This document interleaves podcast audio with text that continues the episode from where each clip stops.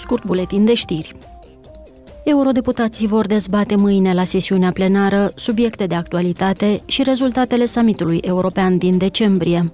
Acesta a avut ca elemente centrale cele mai recente evoluții ale războiului din Ucraina și modalități de a ajuta această țară.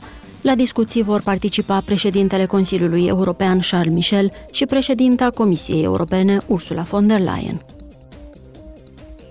Eurodeputații vor alege mâine un nou vicepreședinte al Parlamentului European după demiterea din funcție a Evei Kaili.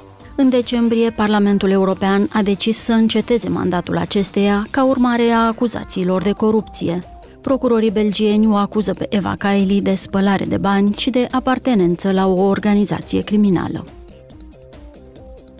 Dezvăluirile recente referitoare la practicile de lobby ale companiei Uber în Uniunea Europeană se află pe ordinea de zi de mâine la sesiunea de la Strasbourg.